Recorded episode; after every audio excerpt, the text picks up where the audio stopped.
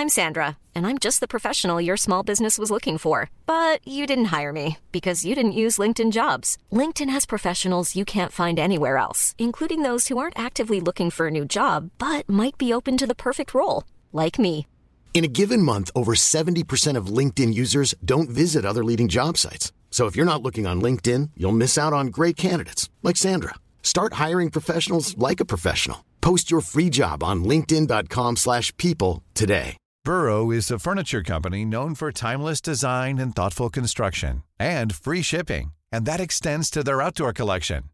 Their outdoor furniture is built to withstand the elements, featuring rust-proof stainless steel hardware, weather-ready teak, and quick-dry foam cushions. For Memorial Day, get 15% off your Burrow purchase at burrow.com slash ACAST and up to 25% off outdoor. That's up to 25% off outdoor furniture at burrow.com Året är 1991. Pablo Escobar, den colombianska kokainkungen, blir arresterad. Filmerna När lammen tystnar och Terminator 2 visas för första gången. Samtidigt förbereder Saddam Hussein sina soldater för vad han säger kommer bli ett långt och våldsamt krig mot USA. Tim Berners-Lee släpper i augusti 1991 filer som förklarar hans vision bakom World Wide Web och som även gör sin publika debut. Det var alltså inte allt för länge sedan som internet tog sin början och började växa. Och visst har det hänt en hel del sedan dess. Idag tar vi det nästan för givet och det känns som det alltid har funnits där. Men trots sin relativt unga ålder så finns det många berättelser om läskiga händelser som inte skulle kunnat ske utan hjälp av internet.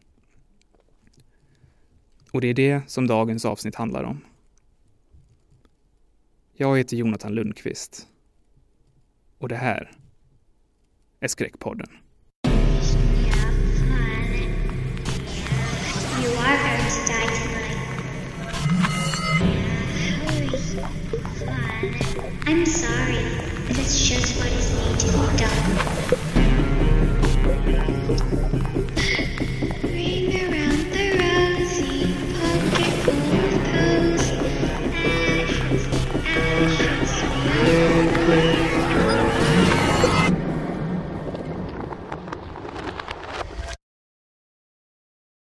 Vi ska börja detta avsnitt med en historia från Reddit på forumet NoSleep.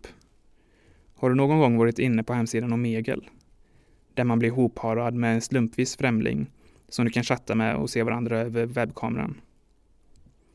Användaren It's Me The Lurker har gjort det och berättar om det i historien Den leende tjejen på Omegel.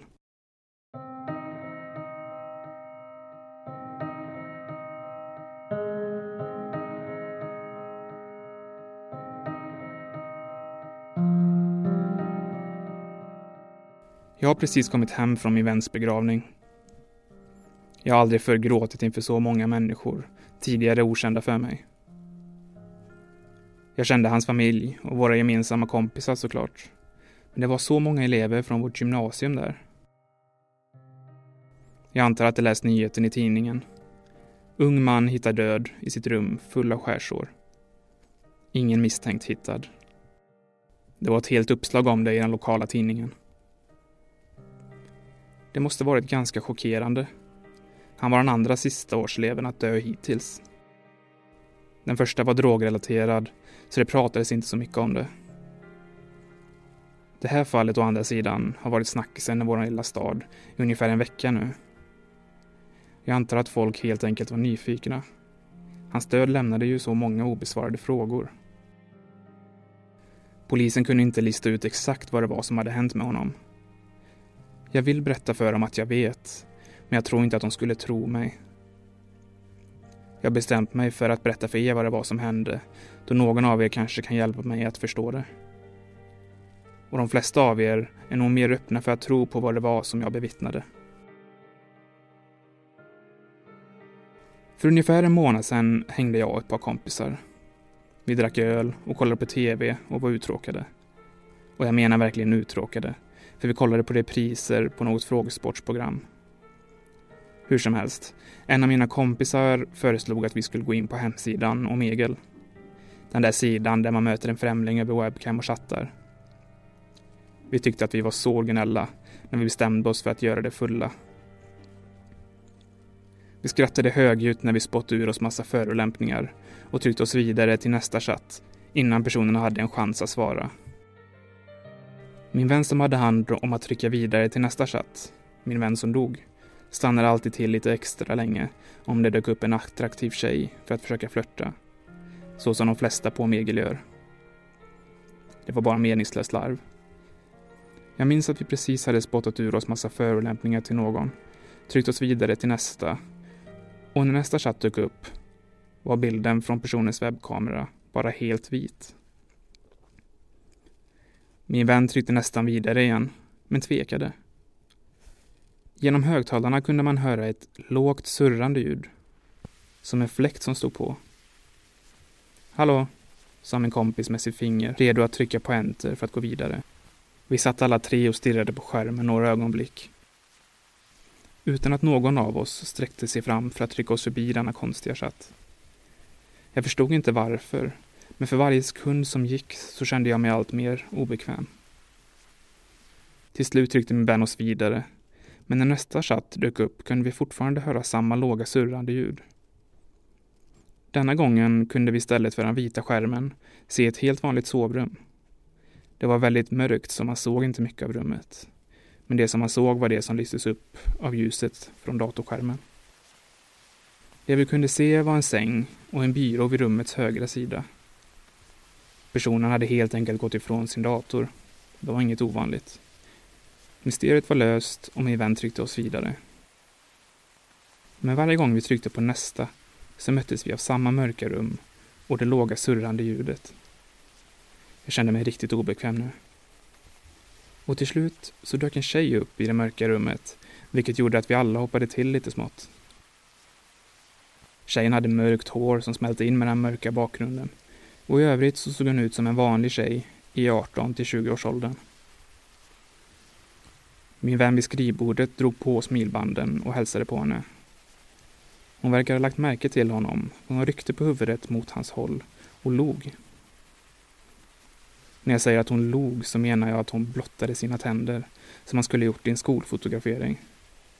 Det var rätt kusligt faktiskt. Hon hade huvudet sträckt en bit bakom mot vänster, så det såg ut som hon stirrade ner på honom. Han blev likblek och bara satt där och stirrade tillbaka. Vi var alla tre vid det här laget rätt skraja. Vi ville inte att hon skulle stirra på oss på det där sättet. Eller jag ville åtminstone inte det. Hon slutade dock aldrig att stirra. Till slut tog min vän och började sakta stänga locket till den bärbara datorn. Blicken fast i hennes nästan hela vägen ner. Efteråt satt vi där i tystnad i några sekunder innan vi brast ut i skratt. Vi skojade om att hon måste varit hög som ett hus eller liknande. Hon verkade tycka om mig, skröt min vän skrattande. Vi återgick till repriserna på tvn en stund innan vi delade på oss och gick hem. Allt var relativt lugnt och händelselöst de kommande två veckorna. Min vän som hade fått extra mycket uppmärksamhet av den där stirrande tjejen hade smsat tidigare den månaden och sagt att han hade tyckt sig se den där tjejen i stan. Han sa att han stod i kö för att köpa mat när han sneglade över sin axel. Bara för att se en tjej le ett stort leende mot honom lite längre bort. Han hade blinkat och sen var hon borta. Han var dock inte alltför orolig, då han visst hade varit hög vid det tillfället. Men så ungefär en vecka senare så ringde han mig, rätt sent på kvällen och väckte mig. Det lät som om det var rätt viktigt och han sa att han hörde något i sitt kök. Jag hade fått ett liknande samtal förr när han hade varit på tok för påverkad och han trodde att hans mormor var utanför hans dörr. Han grät och svamlade. Det var faktiskt rätt roligt så här i efterhand. Denna gången sa jag till honom att han bara är hög igen och inbillar sig. Men han hyschade mig och sa att han precis kommit hem från jobbet och hade inte tagit någonting alls. Sen sa han viskande till mig att han skulle sätta telefonen på högtalare och att jag skulle lyssna. Till en början hörde jag ingenting förutom hans andetag och jag småskrattade lite. Innan jag kunde säga till honom att han bara överreagerade så hörde jag dock något. Ett svagt dunk. Följt av ett till dunk som hördes lite tydligare. Det lät nästan som fotsteg. Och var det än var så kom då närmare min väns rum. Jag hörde hans tunga andetag och han sa gnyende att det var utanför hans rum. Jag hörde ett lätt skrapande ljud på hans dörr. Han andades så högt nu att var det än var på andra sidan dörren så skulle det kunna höra honom. Och lika plötsligt som det hade startat så slutade det. Min väns andetag började lugna ner sig en aning och han sa att han trodde att det var borta och att han skulle gå ut och kolla. Följt av ljudet av hans dörr som knarrade när han öppnade den. Jag möttes av tystnad ungefär en minut innan han bad om ursäkt och sa att det var lugnt nu innan han la på. Veckan efter allt det här så verkade allt återgått till det normala igen. Ända fram till fredagen. Jag var sjuk och bestämde mig för att stanna hemma.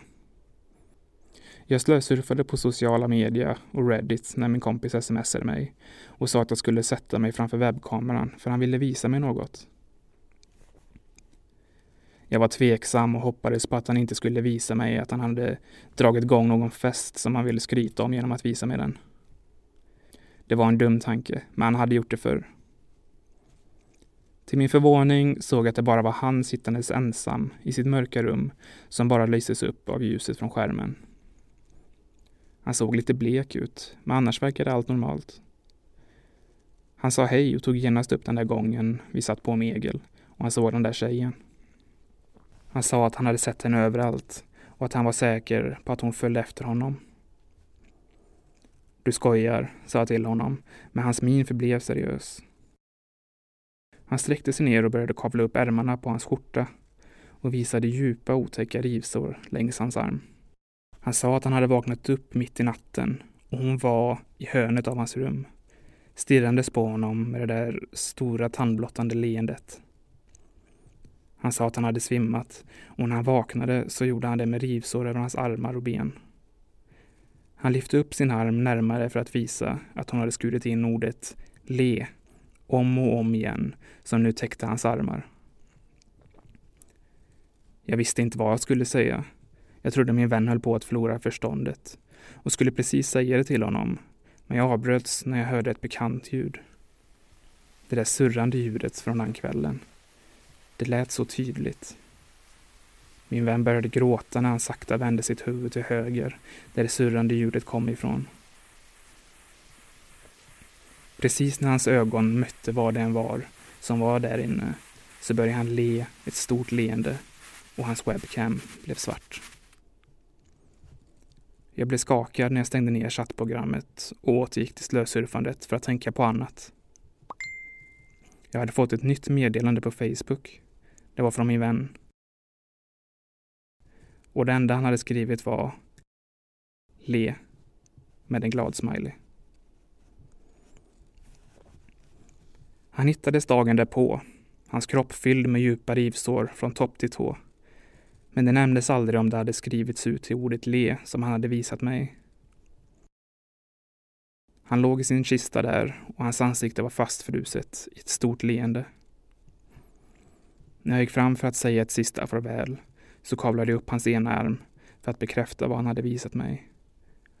Och ordet le var inristat på flera ställen. Så det var väl egentligen allt. Jag hoppas att någon kan förklara vad det var som hände honom.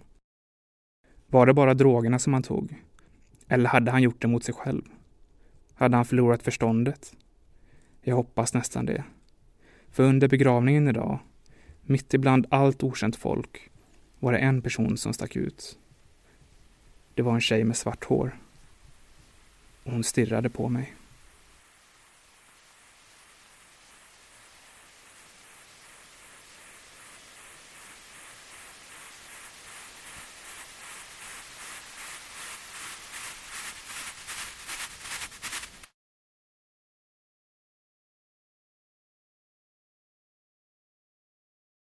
Du har säkert någon gång använt dig av programmet Skype. Antagligen för att ha ett video eller röstsamtal med någon. Kanske till och med ett jobbmöte. Det är ett mycket användbart och lättillgängligt program och det har en hel del användningsområden. Men ibland kan det kanske bli lite för avslöjande. Nästan som en sorts övervakningskamera ifall den ena parten lämnar Skype öppet och den andra fortfarande kan se vad som händer där på andra sidan skärmen. Steven Shorter skriver en historia om just detta på creepypasta.wikia.com som heter just det, Skype. Medverkar i denna historien gör Malin Axelsson. When you're ready to pop the question, the last thing you want to do is second guess the ring. At Bluenile.com you can design a one-of-a-kind ring with the ease and convenience of shopping online. Choose your diamond and setting. When you find the one, you'll get it delivered right to your door. Go to Bluenile.com and use promo code LISTEN to get $50 off your purchase of $500 or more. That's code LISTEN at Bluenile.com for $50 off your purchase. Bluenile.com code LISTEN. If you thought the only way to get a more defined jawline with natural looking results was through surgery, think again. Juvederm Volux XC is a non surgical injectable gel filler that improves moderate to severe loss of jawline definition and can help you achieve natural looking results with little downtime. Even better, this improved definition lasts up to one year with optimal treatment. No maintenance required. Improve jawline definition for a smooth, sculpted look with Juvederm Volux XC. For important safety information and to find a licensed specialist, visit juvederm.com. That's J U V E D E R M.com. Not for people with severe allergic reactions, allergies to lidocaine, or the proteins used in Juvederm. Common side effects include injection site redness, swelling, pain, tenderness, firmness, lumps, bumps, bruising, discoloration, or itching. There's a risk of unintentional injection into a blood vessel, which can cause vision abnormalities, blindness, stroke, temporary scabs, or scarring. Talk to a licensed specialist to find out if it's right for you. I'm Sandra, and I'm just the professional your small business was looking for. But you didn't hire me because you didn't use LinkedIn jobs. LinkedIn has professionals you can't find anywhere else, including those who aren't actively looking for a new job but might be open to the perfect role, like me. In a given month, over 70% of LinkedIn users don't visit other leading job sites. So if you're not looking on LinkedIn, you'll miss out on great candidates like Sandra. Start hiring professionals like a professional. Post your free job on linkedin.com slash people today.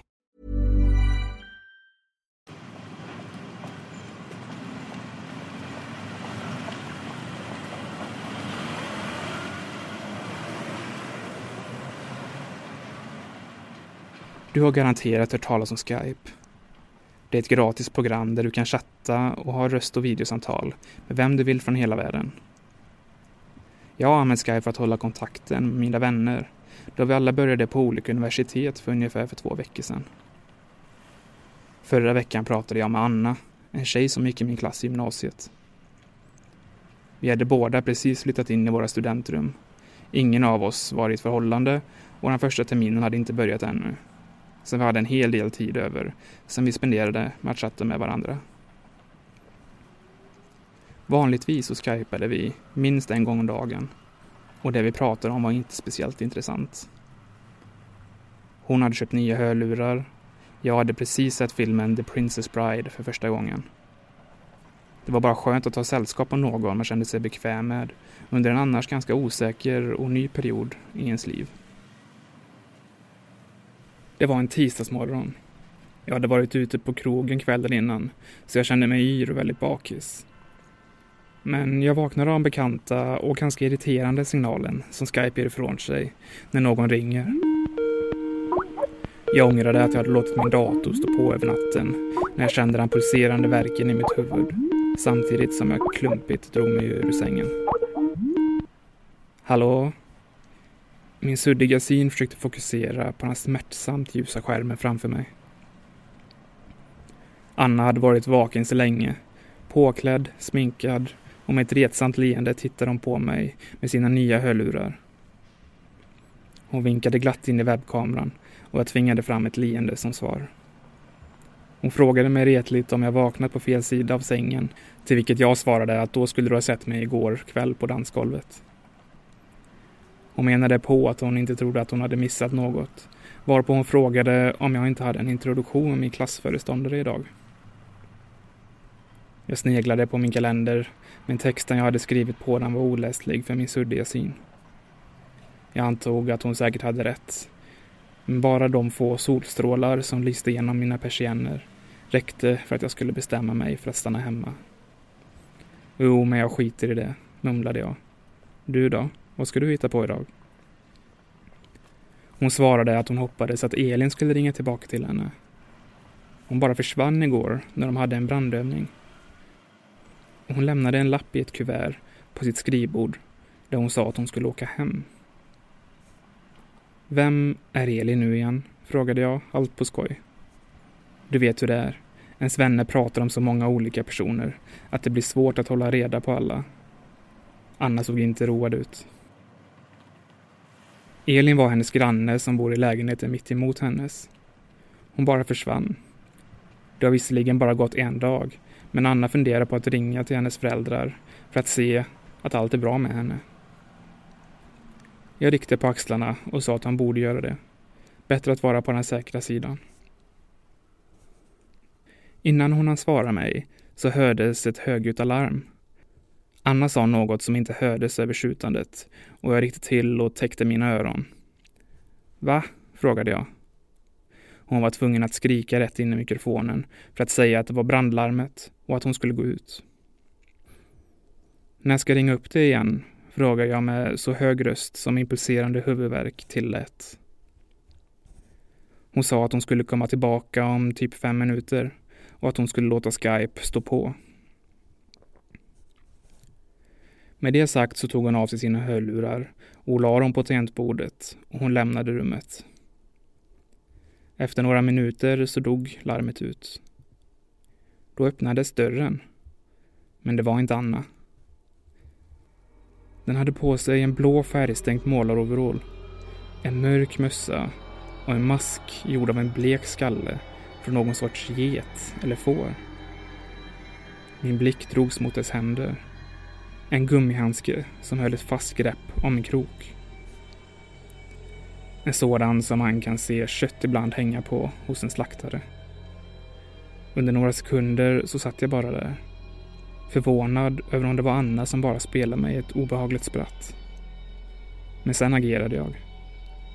Vad håller du på med? skrek jag. Jag fick inget svar.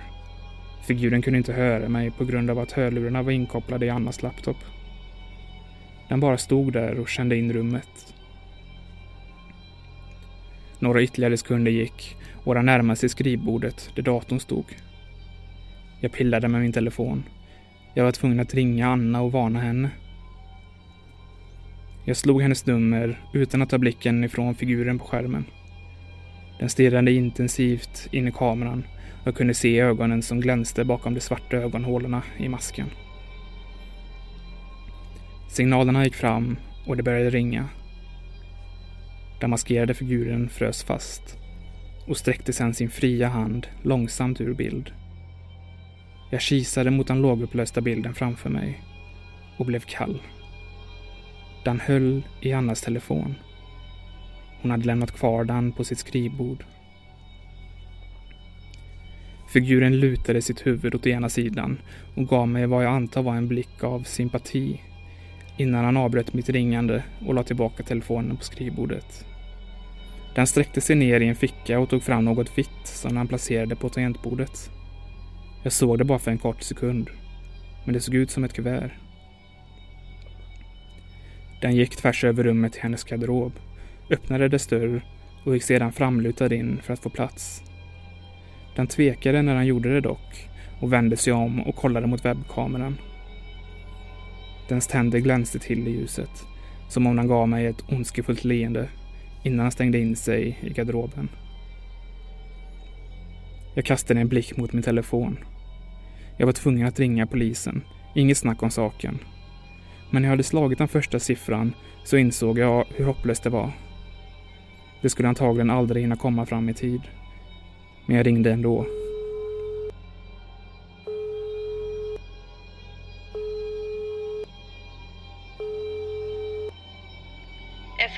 SOS 112. Vad har inträffat? Jag behöver en polis. Jag avbröt mig själv när jag såg dörren öppnas och Anna skyndade sig in. Hennes hår var blött efter regnet och hon log när hon närmade sig sin laptop.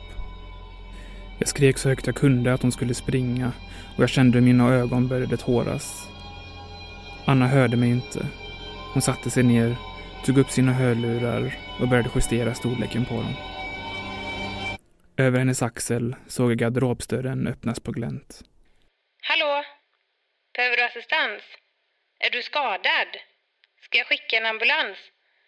Är du där? Hallå?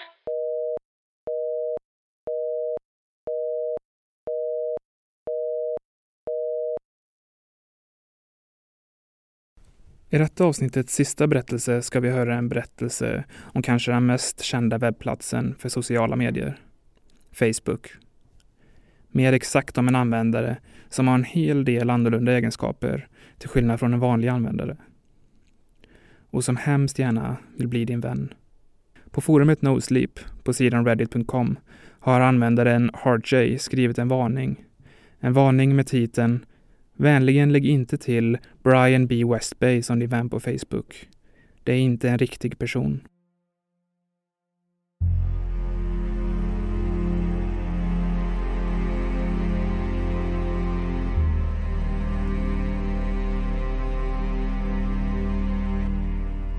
Under loppet av det senaste året så har jag dedikerat min fritid till att forska om något mycket märkligt och intressant. Det är ett ämne som jag desperat har grävt mig allt djupare i för att få mina svar. Men jag är rädd att jag har grävt mig för djupt. Jag skriver det här för att varna er om att inte göra samma sak. Vissa av er har kanske redan hört talas om legenden om Brian B. Westbay. En användare på Facebook som ska ha rapporterats ha en del konstiga saker för sig. Ibland kan Westbay lägga till dig som vän på måfå men för det mesta förblir användaren inaktiv. De som har lagt till Westbay som vän har berättat historier om konstiga meddelanden de fått skickade till sig från användaren. Alla får vi konstiga människor som lägger till en på Facebook då och då. Men detta är något annat. Brian Westbay är inte en person. Jag vet inte exakt vad han är, men det är inget mänskligt. Jag har lagt till honom som min vän. Jag har skrivit till honom och jag har fått svar. Han berättade aldrig vad han är och jag tror inte han själv vet vad han är. Jag kan bara anta att en liten teori om honom stämmer. Jag tror, som många andra, att Brian Westbay är ett Facebook-account med någon sorts medvetande.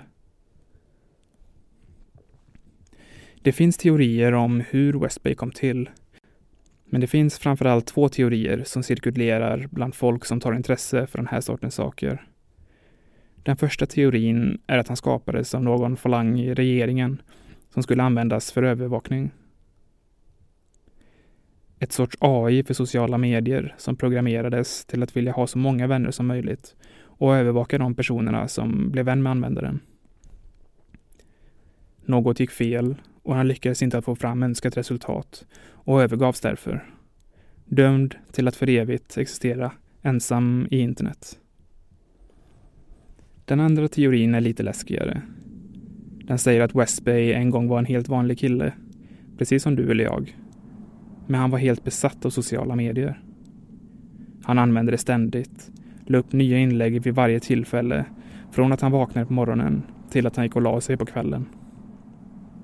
En kväll, när han var redigt packad, så gör han en pinsam film på sig själv och lägger ut den på Facebook. Den blev snabbt viral och Westby kände sig fruktansvärt förnedrad. Så förnedrad att han tar bort alla sina vänner, stänger ner sin Facebook och slutligen ta sitt eget liv genom att hoppa från taket av hans lägenhetshus. Historien säger att Westbay-användaren nu är hans spöke och den enda delen av honom som inte blev krossad på trottoarkanten. Så det är de två teorierna. En ganska rationell en med tanke på omständigheterna och en övernaturlig en. Så vad tror jag? Jag tror att det är något mellanting mellan de båda. Jag vet inte om jag tror på spöken. Men om de finns så tror jag inte att de tar formen som en Facebook-sida. Men det finns något onaturligt med hans sida som trotsar all förklaring och det kan påverka en på hemska sätt. Men jag kommer till det om en stund. Efter en del efterforskningar omkring West Bay så bestämde jag mig till slut för att lägga till honom som vän och skriva ett meddelande. Hans profil är nästan helt tom. Ingen profilbild och inga statusuppdateringar. Min vänförfrågan accepterades efter bara med några minuter och jag fick svar på mitt meddelande. Det var för det mesta bara osammanhängande rappakalja. Men en mening var helt sammanhängande. Jag är glad att vi är vänner. Allt jag skrev efter det besvarades bara med en och samma mening. Vi är vänner. Inget annat svar förutom det. Jag försökte skriva en massa andra saker till honom, men bara en av de sakerna fick ett gensvar. Kan vi prata? Plötsligt skickade han en ljudfil till mig. Det var ganska obehagligt. Många olika ljud och viskningar som inte gick att höra vad de sa. Men i slutet av klippet så pratade någon. Hej min vän. Jag måste säga att det här skrämde mig ganska rejält. Jag vet inte vad som flög i mig, men jag kände att jag plötsligt var tvungen att bli bestämd och lite aggressiv. Vi är inte vänner, skrev jag. Westbay skickade då tillbaka några arga smileygubbar och blev sedan tyst. Inte långt efter det så uppdaterade han sin profilbild till ett mörkt, förvrängt, grimaserande ansikte. Jag tittade på det ett ögonblick. Jag kände att jag... Jag kunde inte ta min blick från det. Det var hypnotiserande. Jag började känna mig lite för illa till mods, så jag stängde ner vår konversation, tog bort honom som vän och stängde av min dator. Den kvällen när jag släckte ner för att sova så såg jag Westbays ansikte. Det var inte på min dator, utan det stirrade på mig i mörkret. Jag såg det i ögonvrån bara för en splitsekund. Men jag var säker på att det var där. Han var där. Dagarna gick och jag kunde se Westbays ansikte i min ögonvrå nästan överallt jag gick. Speciellt på natten och där det var mörkt. Allt eftersom tiden gick så såg jag han bara fler gånger och mer frekvent. Det har nu gått en månad sedan jag skrev till honom för första gången. Och det har inte gått en dag utan att jag inte har sett honom. Ibland när jag vaknar upp mitt på natten så är han där. Bara centimeter ifrån mig, stirrandes ner på mig med sitt grimaserande ansikte. Som jag sa innan så vet jag inte om jag tror på spöken. Men något förföljer mig på grund av den där Facebook-sidan. Jag vet inte exakt vad det är. Men det jag vet är att det är extremt svartsjukt och osäkert. Det suktar efter vänskap. Jag har inte vågat träffa mina egna kompisar utav den enkla anledningen att jag är rädd att det ska spridas vidare till dem också. Ibland tänker jag att jag kanske borde hoppa från ett hus. Bara för att bli av med honom. Brian Westbay förstör mitt liv och jag har ingen annan än mig själv och min nyfikenhet att skylla. Om någon av er är tillräckligt dum nog, som jag var, och vill söka upp hans sida utav nyfikenhet, så måste jag be er att tänka om. Eller stirra åtminstone inte för länge på hans profilbild. För oavsett om du vill det eller inte, så vill Brian B. Westbay bli din vän. Och det verkar som om han är den sortens vän som inte går att bli av med.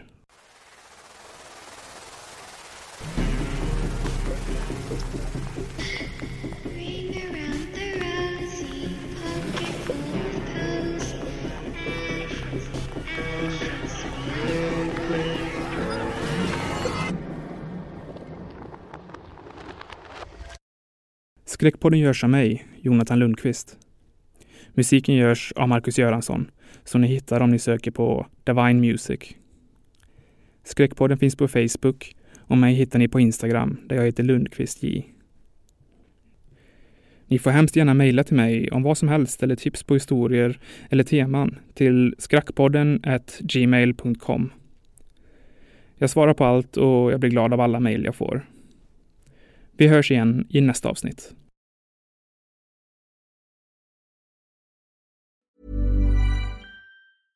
Flexibility is great. That's why there's yoga. Flexibility for your insurance coverage is great too. That's why there's United Healthcare Insurance Plans.